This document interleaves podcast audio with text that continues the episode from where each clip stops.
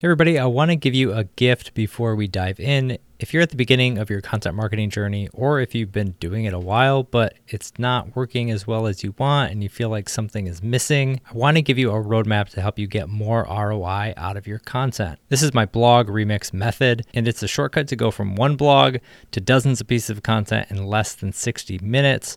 Even if you have webinars, podcasts, and video content, you can take the transcripts and follow the guidelines in the exact same way. It's a great resource, it's free. You should have it. If you haven't downloaded it already, grab it right now at justinsimon.co slash remix. If you're listening to the podcast feed, you can click the link right below and download it. Get it, read it, apply it. It takes you step by step to get more value out of your blog content and get it in front of your audience. So grab the guide, get a blog, and get it running. That's my blog remix method, and it's free at justinsimon.co slash remix. Hey everybody, before we get started, I want to thank my friends at Hatch for producing this episode. You can get unlimited podcast editing and strategy for one flat rate by visiting hatch.fm. All right, let's get in the show.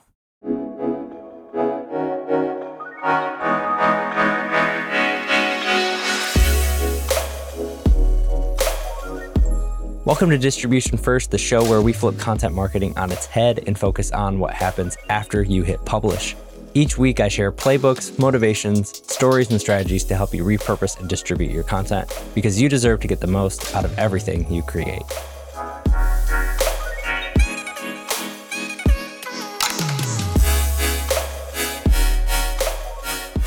Hey, everybody, on today's episode of Distribution First, we're going to talk about one of the most neglected, but I think highest potential resources that you probably already have sitting on your shelf. You're just not using it to its highest potential.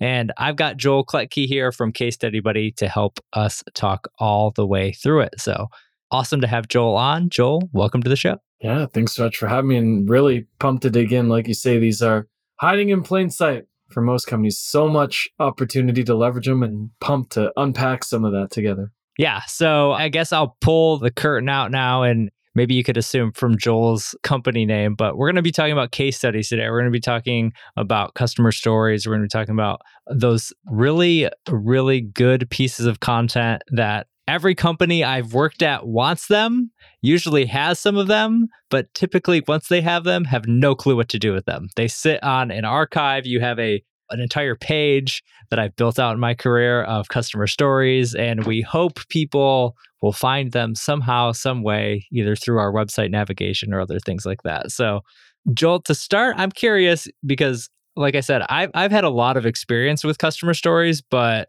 usually not in a great light. Like I either think sometimes they're super boring or they're just not written with the intention that maybe they were supposed to or they were really really well written and they weren't distributed how they so i'm curious to start what are what are some of those core myths that folks like me or other folks that you talk with maybe have around kind of case studies or customer stories in general yeah i think one of the key ones is that case studies are always reactive i think most companies treat these as things that eventually spontaneously come to them. Oh, someone left a review. Oh, someone put up their hand in an email. Oh, there's been a win. And, and, and, they rush to react. They rush to capture the story in reverse and and try to find, okay, what's what's their context? Who's the best point of contact? And you know, so I, I think there's this myth that case studies are something that you can't plan for or make inevitable. I don't think that's true. I think one of the most important mindset shifts coming at this whole type of content is how do we engineer these? How do we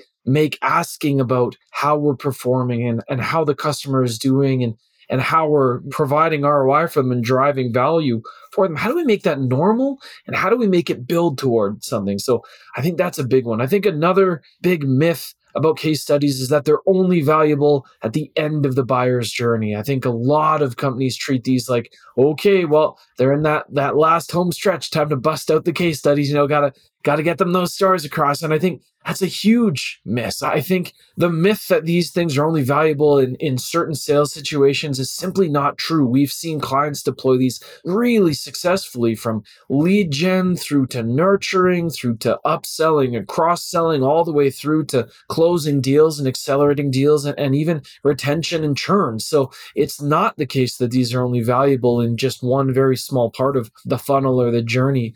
I think another myth is that these are something marketing can do in isolation. I think a lot of companies want that to be the case. They task marketing with producing these. And by marketing, I mean that can be product marketing, that can be customer marketing and advocacy, that can just be content marketers. The label doesn't matter so much as the fact that those teams can't do these things in isolation. They're relying on other teams, right? And so you talk about, well, why are some of these stories done without intention or why are they boring or why do they not exist in the first place? This is often the answer. There, there's not an internal alignment. There's no internal process between a sales team csm team people on the front lines of customer engagement and projects and then the marketing team responsible for going out and producing these. And when you have that chasm between teams, what winds up happening is you produce shallow stories, or you have teams infighting about who should be in stories, or you have one team placing unrealistic demands on another. So I think the myth that this is something marketing can do alone, you know, I think that's maybe not spoken aloud, but it's really, really pervasive. And then the final myth, I think, is that these stories have to be this very formulaic okay, challenge, subhead, some bullet points, solution, a paragraph. We treat these without any imagination. Like most companies have great springs of creativity for their other content. We could do this video series, we could do this webinar, we could we do all this other cool stuff. And then when it comes to case studies, they just get slapped this very bland, like, oh yeah, problem, solution, results. I think that's a hurtful myth. These stories don't need to be boring. They don't need to be formulaic. They don't need to follow the exact same narrative arc each and every time. So those are four of the big, big myths that I think really hold companies back and prevent them from doing great stories or doing stories at all. Love it. Love it. You've got me curious now because I think maybe I've been traditionally on the side that was very, I mean, very much the story structure or the structure of these case studies is that problem, pain, solution, success, what that looks like. What are some of the different ways that somebody might start to rethink how they either create those stories or literally frame them up with a different framework or write them in, into it with a different framework? Yeah. I think start by thinking about the last few movies you saw or books you read they all follow a similar flow. They've all got a beginning and there's character building and then things build up to a climax and then there's a resolution. And those elements are there in virtually every story, but that doesn't mean every story is the same. It doesn't mean we go on the same journey every time or that we respond or that the details or the characters are the same every time. I think, yes, there's always going to be some form of problem, some solution implemented or experienced, and some sort of result. But I think where it starts, where you can start getting creative, is first look internally and think, where are the gaps for us as a company? Like, what business goals do you have?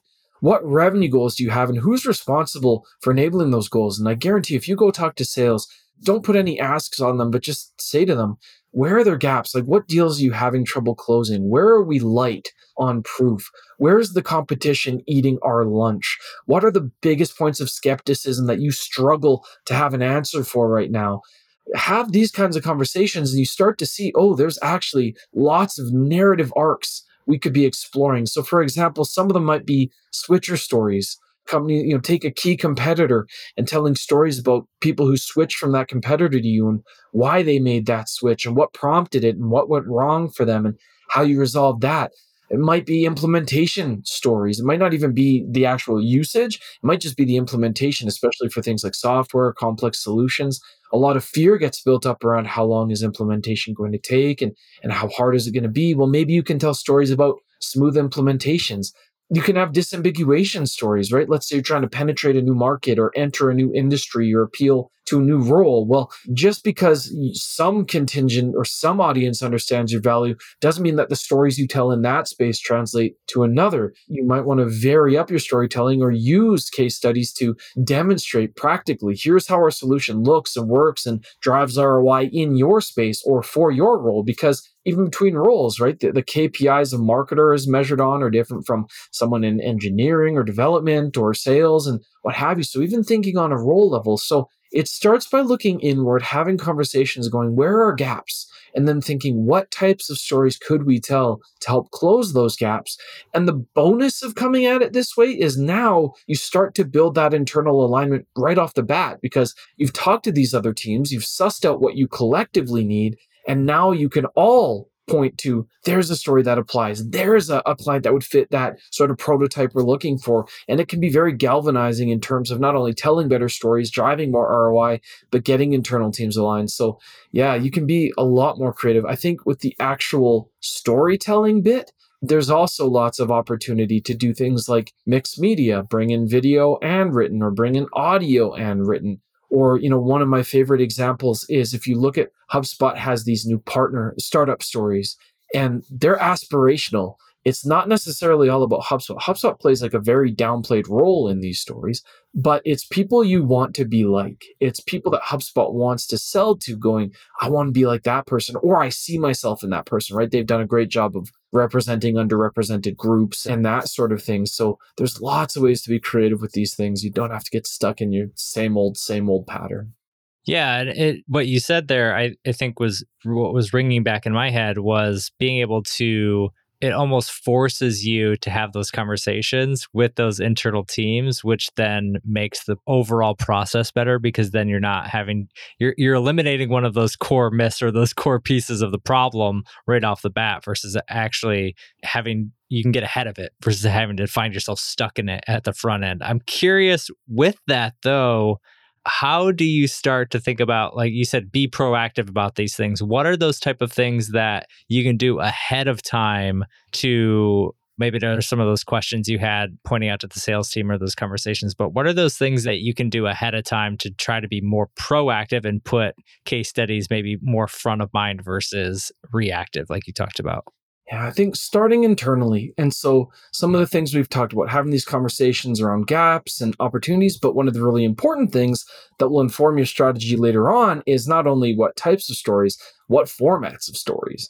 When you talk about repurposing these, you know, we often default to like, oh, I'm a video, we're a video company or we're a written company. You know, it's we want the 1500 word deep dive or we want the, the two minute 30 video testimonial. And the reality is there's so much in between those things that's valuable that gets overlooked. Like sales, for example, might go, we really need one sheets. We really need slide decks. We need something we can talk through, something much more concise. Those stories you're telling, they're great, but they don't work for us.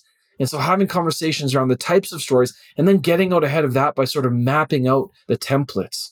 What does the flow of these look like? What are we aiming towards? How will these flow and who are they for and what channels will we deploy on? Being intentional about that will influence how you retell that story later on.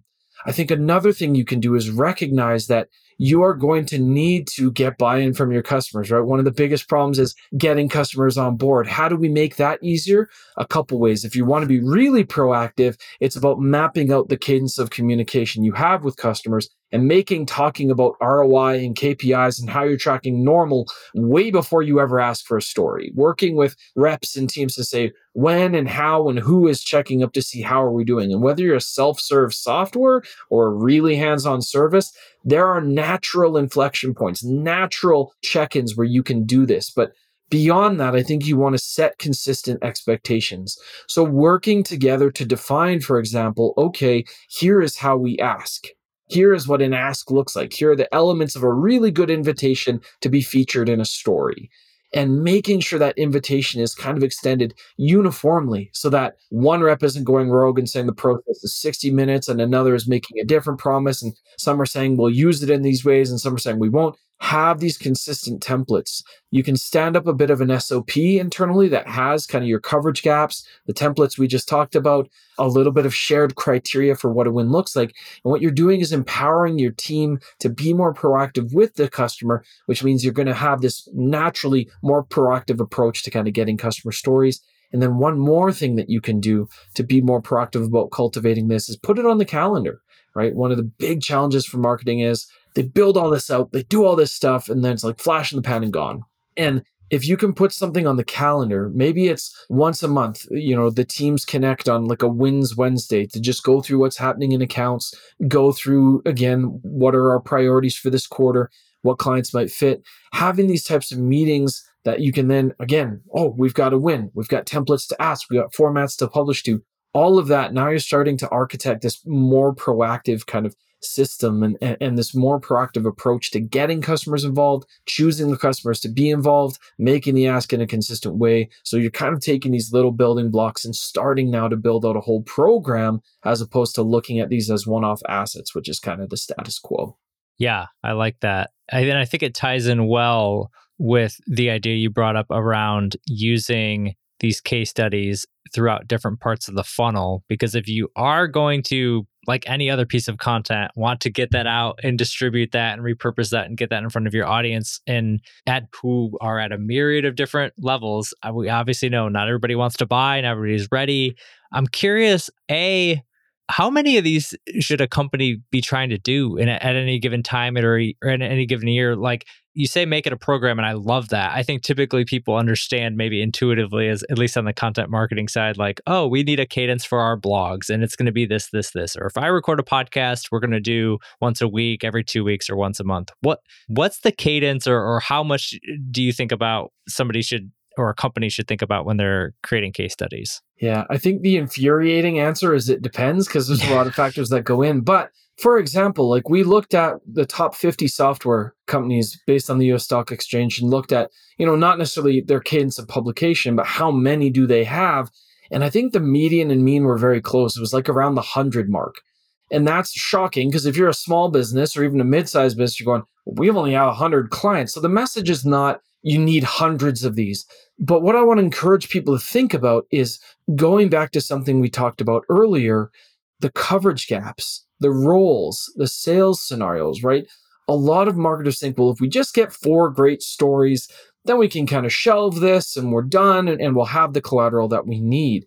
And I think that's a miss. I think in every customer win, not just your biggest logos, not just your highest metrics, not just your most sexy engagements, in every customer win, there's a story of someone who made a decision that someone else like them is debating experienced a solution that someone else is nervous about testing out or, or debating trying out and got a result that somebody wants.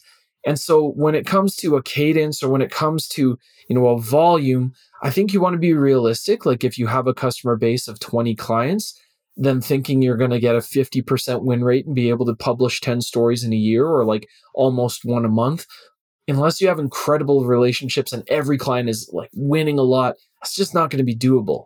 But I think for most companies, as a starting point, no matter how big or small you are, setting a goal of even one a quarter as just to move things ahead. How can we focus on getting one really strong story a quarter? I think that's a natural place to start.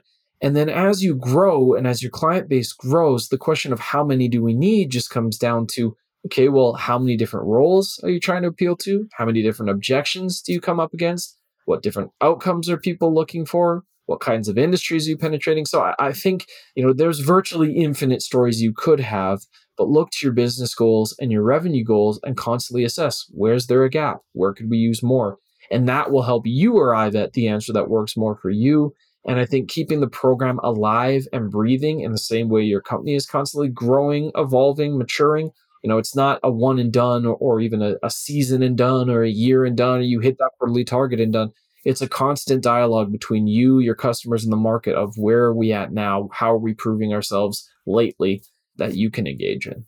Yeah, so many thoughts and angles where my head's going, Joel. You're you're blowing my mind here. One of them off the top that I think through. I love the the quarterly cadence to start. I think there's something inherently useful about just having a number and then getting the motion to start working toward that and i think that's useful. For me a lot of the the frameworks that i teach people i use this 3c method which is cornerstone core and cut content essentially quarterly piece of some kind that then gets driven into more whether that's blog content podcasts etc that then get turned into social cut content. And I think a, a case study could have potential to drive and use that in the exact same framework. And I hadn't really thought about it until you started talking about that. But I'm going to shift my brain here on this now. And, and I'm curious on your thoughts on this because I think the other thing that that could force you to do if you said, okay, we're going to do this every quarter and we're going to create one really good case study, but then what else are we going to do with that case study throughout the quarter to then be able to show folks that this is out there? Because there's this story and it lives on the website, but then there are all these other potential things that we could do throughout that quarter as we're building the next one and release it. And then you can really start to build a little bit of a, a mini content engine solely around case studies. Mm-hmm. Yeah, absolutely. I mean, that's the goal, right? And, and so when you think about, well, what are some of the other things that we could be doing with these stories? I think the world's your oyster, but some of the things we see companies doing with them, for example, and even small companies who, again, they can do one great story a quarter. And, and we're going to assume, for sake of argument, you've aligned this with a business goal or a revenue goal, like I've been telling you to. But let's say, for example, you're trying to break into a new industry, and yes, you've got your first case study in that industry. Well, here is what kind of mapping this out could look like, how you could leverage it across a quarter. I think number one, okay, cold outreach, a shoe in. Bake that into some of your cold outreach messages. Maybe try attaching a one sheet, test out if you've got it, you know, a little 30 second video or something that goes along with a follow up. But use that in your cold outreach and use that to kind of test out as lead gen. You can also deploy these really nicely in social ads. So taking that piece and and maybe it's a LinkedIn carousel that now you sponsor and it keys into the pain points or or that industry. And now you've got this really succinct version that I can either click on and and go ask for a demo or have a conversation or maybe it pushes me to like a resource or a checklist or an asset but you can deploy it that way Another way you can nearly immediately deploy any story you have is remarketing. So, not just ads themselves, but remarketing ads. We've seen clients be really successful in if they have campaigns they're running, someone comes in, checks out a landing page, instead of following up with like a push to demo or a call us now, remind them of the value with a story over time. It's not as aggressive a tactic, but it can really, really work because it's kind of this story selling approach. Uh, you might bake that case study into a newsletter. You might take a, that and, and bake it into a blurb that goes out. If you have a quarterly or monthly newsletter, you might bring it back once or twice through that. You can then, you know, think about if you have permission to do it maybe it's a q&a style blog post you've got this deeper dive piece that you've got in your resources section but maybe it's a q&a style post on your blog where it's an interview with x person about why challenge and you take all of the quotes from the interview and mash it up a little bit differently now you've got a blog post that you can go and deploy if you captured video kind of what you were talking about with the cut content right taking little snippets about the pain points try those out in ads try those out in social posts taking little snippets about the ROI. Again, same thing. Try those out in ads, try those out in newsletters, posts embedded on your site and leverage in that way. So there's lots of things you can do near immediately when you have this story. But what's also really exciting is let's say you go through the year and you've captured the four stories.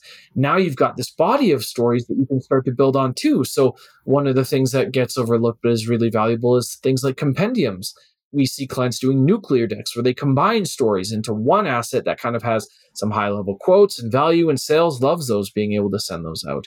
You can do kind of a yearly roundup. You know here's the the biggest stories from this year the biggest roi and use that as kind of a new piece of content. You can do a highlight reel style of video where you take the best quotes from each story and now you've got you know four different people all talking about the pains being resolved or the outcomes being resolved. So there's some near immediate kind of value with individual assets that then builds into these bigger assets once you've got a few under your belt. That's all pretty attainable short term once you've captured this, got approval for it, and so on. Yeah, you're speaking the language here on this show, Joel, uh, for sure, for sure. And I think the nice thing too with that is when you get that story right at the top, all those pieces fit the ads. It's not like, is this the right ad? I mean, there might be some nuance there in terms of like getting the right quote or whatever, but it's not like, is this the right story that we should be telling as far as like from our marketing department? Because yeah, it's the exact story we want to be telling from our marketing department. It's the exact story we want to be telling about our company. And I think if you're listening and you kind of merge these things together, take Joel's sort of framework around case studies and take the whole framework around distribution first and the idea of distribution first, mash them together, and you have a crazy good strategy to create this content because when you know ahead of time, you know, you you rattled out I don't even know how many things, probably close to 10 different things that you could do. Well, if you picked 5 of those and you knew the 5 ahead of time that you were going to do, if you knew this is how we're going to distribute this case study, when you ask the questions, when you start to build it, when you start, oh, we do need video. Okay, that changes every other thing we need for this particular interview that we're going to do. We can't just do it over the phone. I've got to have a setup, but we got to make sure, you know, you, you have all those things pre planned ahead of time. And it makes all of that so much better versus like, I've been there where you get done and you have something and you everything's retrospective. Oh, I wish we would have would have captured this. I wish we would have asked that it would have been great if we would have had this framework for this, this, and this. If you plan that all out ahead of time, you will be way better off to be able to actually take that content, repurpose it, and repurpose it in a way that's going to work.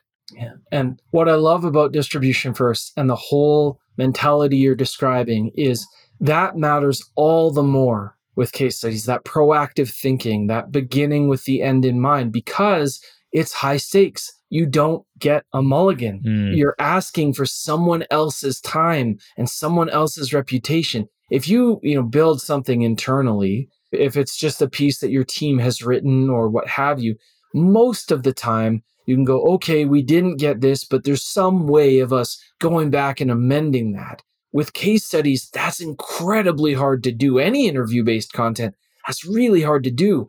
And that whole distribution first mentality is something, for example, that we apply ourselves. We had this amazing opportunity where we worked with a company in the healthcare supply chain sort of niche and in industry. Amazing company. And at a previous conference, they'd kind of just set up this video interview booth and, and captured whatever they could and got tons of content. But then when it comes time to, okay, how do we go and leverage this? There's a lot of what you're saying. There's regret around, oh, if only we had asked this question. Oh, if only we had captured this type of piece, right? And that distribution first mentality that you're so tuned into, that you're spearheading, that you're really championing for clients and, and for people in the space is so important because when we adopted that for ourselves, it, it changed. You know, we took that approach to the event that we were involved in and we could map out questions and we could go, great, these questions, they're going to help us support the post session videos and the newsletters that go after. These questions, they're going to help us, you know, transform this into specific pain points for specific industries. These questions, they're going to help us get buy-in to do this again next year with the next people who have to go through their legal and PR and all of that. So that intentional planning, that thinking, that distribution first mentality, whether it's case studies or anything is really important, but especially customer driven content because you just don't get that mulligan. You don't get a do over in most cases. It's you got to go in thinking, and I love that proactive kind of templated thinking through what do we really need and how do we want to use it? How do we want to distribute it? Yeah, I was laughing as you were saying that because I have literally had this exact experience where we one year had an event, recorded a ton of content, had great interviews with really high level people and thought leaders in the industry came back and it was like, all right, what do we do with all this stuff now? And it was like, as I started as the content person, as you start to pull, you know, try to find the thread, the through lines for these things, or how, you know, there wasn't always that thing that brought them all together to say, like, I've got four really good interviews. None of them are are all sort of cohesive enough for me to even do a roundup at the end of the year because they, you know, we didn't plan for that. So I think having those things in place, it sounds like such a small thing, but having those that foresight to know what you want to do and what you potentially could do with it at the end of the year or at a different time even can just make a make a huge difference as far as what we're doing. I think one thing I want to make sure we touch on before we get out of here is I think some people probably have case studies. So we've sort of talked about how to be proactive, how to get them, how we might want to do that. But there's also a whole host of folks out there that already have case studies. I've got, you know, four or five sitting on my website. Somebody in that situation, what are you suggesting? What do I need to look out for? Do I try to find the one or two that are really good? Do I throw away the rest that aren't? Like, what do I even start with the with the case studies that I have that are existing?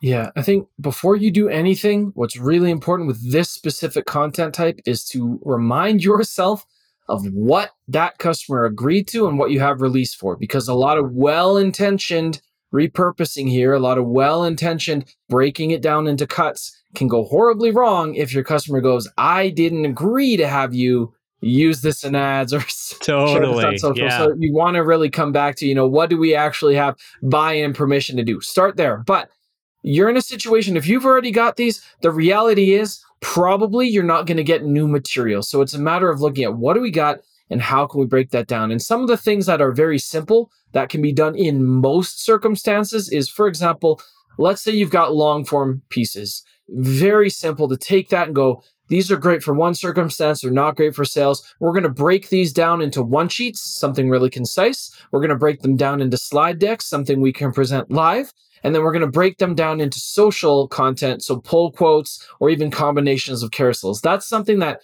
eh, as long as you've got permission, most interview based stories that you will have, there'll be great quotes to pull from, there'll be a longer story to make more succinct, and there will be some collateral you can combine to kind of have this sort of even just demonstrate the volume of proof. From there, though, if you if there's other collateral that if you have it, you can do more. So let's say, oh, we wish we got video. We didn't get video. We only got audio. We do still have though the original audio. That's great. You can leverage that. So one of the things that gets really overlooked, like, oh, we didn't get them on camera, it's a loss. That's not true. You've got their voice.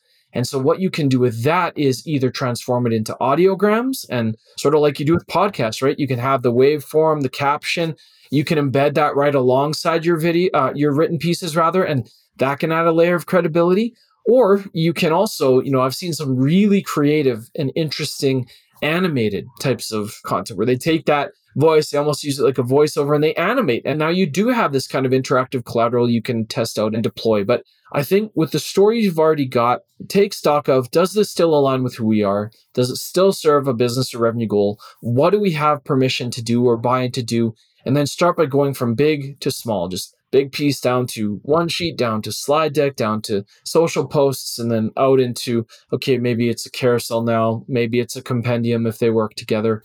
Look for, as you talked about earlier, sometimes they're not there, but look for common threads between these stories. Is it industry? Is it role? Is it outcome? And see what you can do to bring those together. But there's no reason to let them kind of rot on the vine, even if all you did was take some blurbs from them and deploy them in your newsletter or redeploy them as like a monthly or quarterly customer feature on social, like here's how X did Y, and call it a monthly customer feature. You know, those are all small things you can do with the content you have that hopefully will help inspire more to come in give you more leverage from what's already there, and just not be in the situation where it's sitting in one place in one format, hoping someone stumbles across it. You can be proactive about just promoting those pieces and making sure they get in front of the right people, right down to things like remarketing campaigns or taking pull quotes and using them in ads. All of that content is there for you to build on as long as you've got permission to do that. Yeah, love that. Great note on the permissions. Uh, that can definitely bite you if you don't have them. And if you don't have them, then probably just shy with some caution and maybe don't use that story, find a different one. So, Joel, this has been super fun. I, I feel like we're we're super aligned on this stuff. I, I feel like there's going to be a ton of information here for folks to take away. I have literally rethought how I think about a case studies just within this 30 minute conversation. And I'm like wishing, uh, you know, there's a company who wants me to, you know, go out and help them repurpose and distribute their case studies. If that's you, hit me up. But I think like that's a super exciting thing. I think they're like, after talking, like they are a truly powerful piece of content if done right. And even if you just have one or two really solid ones sitting on your site, I think you just laid out a whole bunch of other ways that you can pull that stuff out and start using it within your current ecosystem. So super fun. Great conversation, Joel. Thanks for coming on, man. Yeah, absolutely. And and I'm excited to get more people rethinking the way that they look at these, right? Again, you can bake them into, you know, you've got this other content you're repurposing. Well, if there's a story that thematically aligns, like bring that in. There, there's just like layers on layers on layers of ways to use them. And, and I think if nothing else, if people leave this conversation just thinking one thought, case studies don't have to be end of funnel. They don't have to be in just one format. If, if that's all you leave with, and then apply this distribution first mindset to the ones that you have and create in the future, you are going to be miles ahead of average because the average company, even the billion dollar ones, they're deploying one way, one place, one time. So this is a chance for you to be more agile, be more creative, and more importantly, do more with less, which is what so many companies are trying to do right now. Love it. Love it. That's a great way to close. I'm not even gonna not even gonna ramble on any more than that. Joel, thanks for coming on and uh, we'll definitely chat soon. We'll have you on again, man. It's fun. Yeah, cheers. Thank you.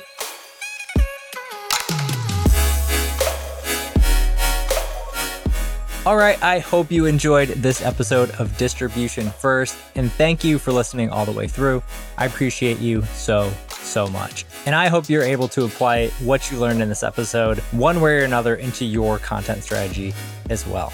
Speaking of strategy, we have a lot of things going on this year that are going to help you build your brand, 10x your content, and transform the way you do content marketing. Make sure to subscribe to the show and sign up for my newsletter at justinsimon.co so you don't miss a thing. I look forward to serving you in the next episode as well. And until then, take care, and I'll see you next time.